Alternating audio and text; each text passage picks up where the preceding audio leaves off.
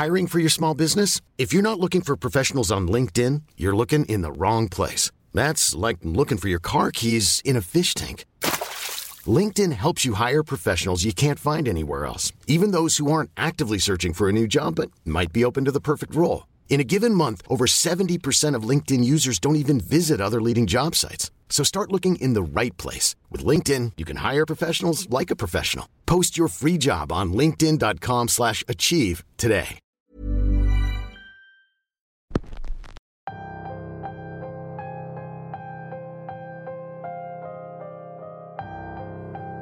Creo que todos hemos escuchado el término cacería de brujas y no necesito explicar a qué se refiere. Hoy en día tiene un significado diferente al tiempo en que fue puesto en práctica, pero en esencia es lo mismo. ¿Qué pensarían si les digo que el episodio de hoy trae de vuelta aquellas viejas prácticas y que nadie de ustedes se había dado por enterado? Bienvenidos una semana más a Radio Macabra su programa favorito de la noche. En esta ocasión, les vamos a compartir una historia que por su naturaleza y el contexto en el que se desarrolla, es muy aterradora, pues nunca se sabe cuándo podríamos ser nosotros los siguientes en la lista.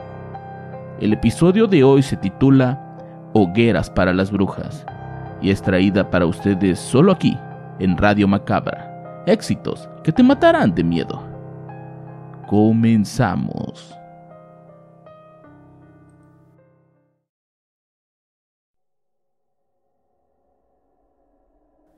Esto que les voy a contar sucedió cuando yo tenía cerca de un año de haber salido de la universidad. Tenía la esperanza de conseguir trabajo en una importante empresa paraestatal. Un tío me había prometido conseguirme un puesto, pero la cosa estaba tomando mucho tiempo.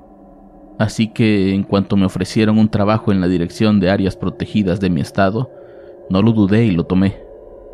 El trabajo era sencillo. Tenía que patrullar las áreas protegidas y reportar a mis superiores cualquier anomalía o accidente. En extensiones grandes como esa es común que la gente se pierda. Era casi de todos los días encontrar gente caminando en busca de cómo regresar al punto en el que iniciaron. Ese bosque es especial pues tiene más de 500 hectáreas de pinos, por lo que si no lo conoces bien, es muy fácil perderse. Otra de las actividades que tenía que hacer era localizar fogatas y verificar que estuvieran bien apagadas, pues con la mínima chispa se podía crear un incendio forestal de grandes proporciones. Casi siempre las cosas salían bien, pero en una sola ocasión fue cuando todo tomó un giro bastante macabro. Cuando acepté el trabajo me advirtieron que podía llegar a ser peligroso, que en ocasiones habían encontrado gente que había sufrido algún tipo de ataque o incluso los cuerpos de algunas personas desaparecidas, pero que no era algo tan común, que en cuanto tuviera un hallazgo como ese, de inmediato lo reportara a mis superiores. Ya tenía casi seis meses y afortunadamente no había tenido que experimentar algo tan fuerte. Lo más difícil que tuve que manejar fue una persona herida que había sido atacada por un puma, pero que afortunadamente pudimos salvar. La noche en que todo cambió aún la recuerdo. Fue un 17 de noviembre. Esa tarde habíamos tenido reportes de humo en la parte más lejana del parque, casi llegando a las tierras de rancheros que solían tener su ganado en esa zona. Mis superiores habían revisado todo el perímetro, pero no habían encontrado nada. Parecían ser solo avisos falsos. Eran cerca de las 5 de la tarde cuando, de regreso de un patrullaje, me encontré a dos campistas que regresaban de la zona del río. De inmediato me pidieron ayuda. Según su historia, habían sido acosados por un grupo de personas que llegaron en dos camionetas. No les habían robado nada, solo querían que se fueran del lugar. Los jóvenes temerosos de que aquellas personas se pusieran más agresivas, recogieron lo que pudieron y salieron de ahí lo antes posible. Incluso habían dejado ahí sus casas de campaña. De inmediato les dije que subieran al jeep y los llevé hasta la carretera para que pudieran seguir su camino de manera segura. Yo regresaría a supervisar que aquel grupo de personas estuviera haciendo algo indebido, pero por precaución avisé por radio a quien ese día estaba encargado de nosotros. Avancé hasta donde ellos me dijeron que podía llegar en auto, y de ahí hice una caminata de unos 10 minutos. No veía nada raro y tampoco escuchaba el bullicio de personas cerca del río. Cabe destacar que esa zona es muy frecuentada por campistas, pues ellos mismos han ido limpiando la zona para poder estar lo más seguros que se pueda. Al no ver a nadie, decidí regresar, y cuando estaba cerca del jeep, un olor a humo llamó mi atención. No era el clásico olor de las fogatas o de madera. Olía extraño. Olía como a carne quemada. No soy un experto en olores, pero aún así me aventuré a seguir ese pestilente aroma. Tenía que darme prisa, pues estaba oscureciendo, así que, guiado únicamente por ese olor y una columna de humo negro, me fui acercando a lo que a cierta distancia parecía ser una fogata, lo suficientemente grande como para provocar un incendio. Como no había nadie, intenté apagarla con tierra, pero no llevaba las herramientas necesarias, así que llamé por radio a mis superiores. Ellos me dijeron que llegarían en media hora, pero que no me quedara ahí, que regresara hasta la camioneta y ahí los esperara. Les contesté que tal vez era mejor quedarme a ver que el fuego no se extendiera, pero ellos insistieron en que no lo hiciera. Muy en contra de mi voluntad hice lo que me pidieron y volví. Me senté en la batea de la camioneta y esperé por varios minutos. Ya tenía listo todo para ir a apagar ese fuego, mi pala, un balde y un extintor que todos debemos cargar. Pasaron 40 minutos y nadie llegaba. Ya era de noche, por lo que me metí a la camioneta para estar más seguro además de que el frío comenzaba a volverse más intenso y no quería resfriarme. Casi una hora después del aviso, llegaron mis superiores acompañados de otro compañero que ese día estaba de descanso. ¿Qué pasó? preguntaron. Les expliqué que cerca de dos kilómetros más adentro había un fuego importante que despedía ese olor. Ellos también lo identificaron como carne quemada. Seguro estaban asando carne y se les salió de control, dije pero ellos no me respondieron nada. Mi jefe me preguntó si había visto a más personas por ahí, a lo que contesté que no, que únicamente había recogido a los dos campistas de unas horas antes y que justamente ellos me habían dado el aviso de personas raras acosándolos. Vamos a tener que dar aviso a la policía, dijo uno de ellos. Yo no entendía bien, era nuevo y pensaba que nosotros teníamos que ser los encargados de apagar aquella fogata. Mi jefe, el otro compañero y yo caminamos hasta donde estaba la fogata. Íbamos preparados e incluso íbamos armados. El otro jefe se quedó a esperar a la policía que llegaría en unos 20 minutos. Durante el camino ellos se veían nerviosos, cosa que me transmitían a mí también. Hablaban poco, pero iban muy alerta de la oscuridad. Conforme nos acercábamos, el olor se hacía más y más invasivo, al grado que tuvimos que cubrir nuestros rostros, pues la verdad era insoportable.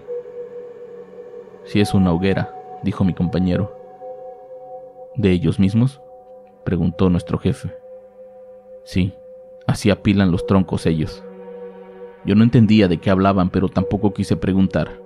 Únicamente esperé a que nos dieran la orden de apagarlo y en cuanto lo hizo, comenzamos a arrojar tierra y a vaciar nuestros extintores sobre las llamas. Poco a poco fui viendo una estructura de troncos en forma de triángulo que parecían cubrir algo en su interior justamente de donde salía la flama principal. Es muy grande para hacer una fogata, ¿no? exclamé mientras seguía paleando. No es una fogata, es una hoguera, y tenemos que apurarnos, me contestó mi compañero. Paleamos lo más rápido que pudimos hasta que por fin logramos apagar por completo. La mayoría de los tonclos se habían calcinado y la estructura se había perdido su forma, pero sí lográbamos ver a la perfección algo en el centro de aquel montículo. Era eso lo que despedía ese fétido olor que hacía que nos mareáramos.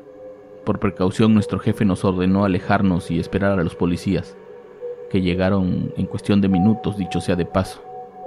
Venían cargando linternas e incluso traían un perro. Cuando fue seguro remover los troncos, pudimos ver con más precisión que era aquello, y lo que vi fue peor que cualquier cosa que pude haber imaginado. Dentro de esa estructura había un cuerpo, era el cuerpo de una mujer. Aquel cuerpo estaba parcialmente calcinado. Se le podían ver partes del torso y las piernas. Parecía estar en una posición extraña como de haber sido amarrada. Había restos de tela cerca de la cabeza, lo que indicaba que había sido amordazada también. Y no muy lejos de ahí, el perro había encontrado ropa de mujer tirada entre los árboles.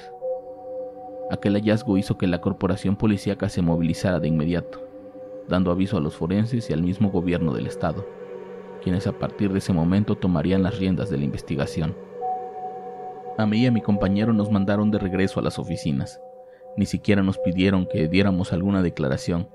Parecía que ya tenían todo listo, incluso sabían que iban a decir a los medios cuando todo saliera a la luz. Yo manejaba de regreso a la ciudad, bastante impactado y asqueado por el hallazgo. No hablaba, pues no sabía qué decir, hasta que mi compañero dijo, Eso que vimos pasa cada tercer mes después de una luna llena. En los pueblos de las montañas la gente tiene miedo, pues dicen que son amedrentados por un grupo de personas que dicen cazar brujas, y en esos pueblos de allá arriba se practica mucho la brujería, pero como parte de sus tradiciones, no la usan para hacer mal o para conseguir favores como los brujos de Veracruz. Simplemente son personas que así crecieron, usando lo que la naturaleza les da para poder curarse, para poder comer y para poder estar tranquilos. Nadie sabe cuándo ni cómo llegaron a la zona esas personas que cada cierto tiempo hacen el mismo ritual, ofreciendo la vida de una mujer a quien ellos consideran una bruja. Selling a little or a lot. Shopify helps you do your thing however you cha-ching. Shopify is the global commerce platform that helps you sell at every stage of your business. From the launch your online shop stage to the first real life store stage, all the way to the did we just hit a million orders stage. Shopify is there to help you grow. Shopify helps you turn browsers into buyers with the internet's best converting checkout. 36% better on average compared to other leading commerce platforms because businesses that grow grow with Shopify. Get a $1 per month trial period at shopify.com/work. shopify.com/work. Ya se podrán imaginar toda la clase de cosas que pasaron por mi cabeza al escuchar aquella declaración. Pasé noches sin dormir, pues cada vez que lo intentaba, veía el cuerpo calcinado de aquella mujer, pero extendiéndome la mano como pidiéndome ayuda. Era algo que me costó mucho superar, pero que afortunadamente pude hacerlo. Lo que hasta hoy no puedo dejar atrás era lo que supe después. Resulta que un par de meses atrás había desaparecido en ese bosque una mujer de nombre Claudia, que supuestamente había ido con un grupo de amigos a acampar, pero que al salir a correr nunca regresó.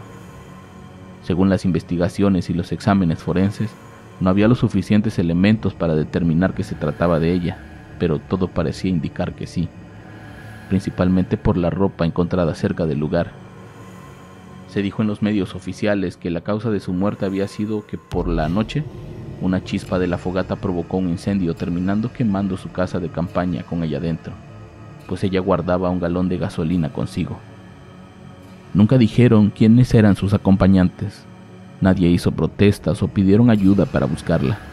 Era como si la familia y amigos solo hubieran aceptado la versión oficial y ya.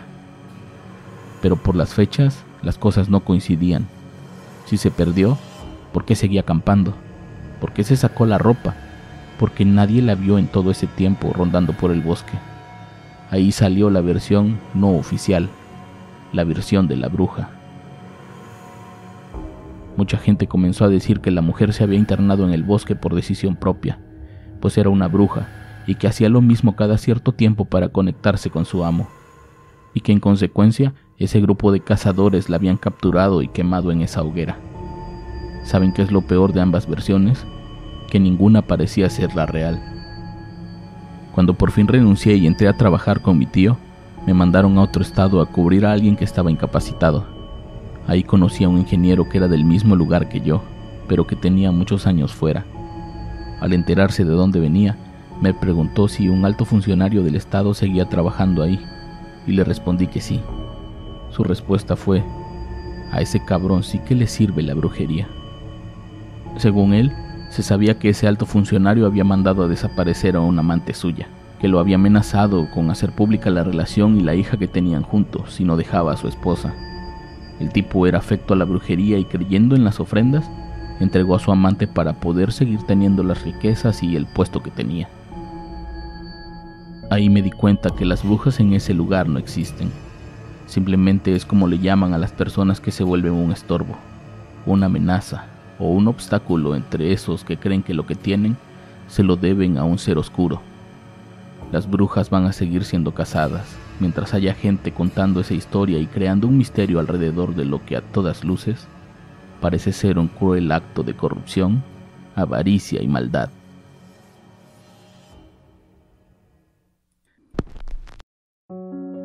¿Son reales las brujas o simplemente son las víctimas de una sociedad retorcida que se aprovecha de las costumbres de la gente para lograr sus propósitos? Los leo en los comentarios. Mientras, los espero la próxima semana con más Radio Macabra, éxitos que te matarán de miedo. Buenas noches.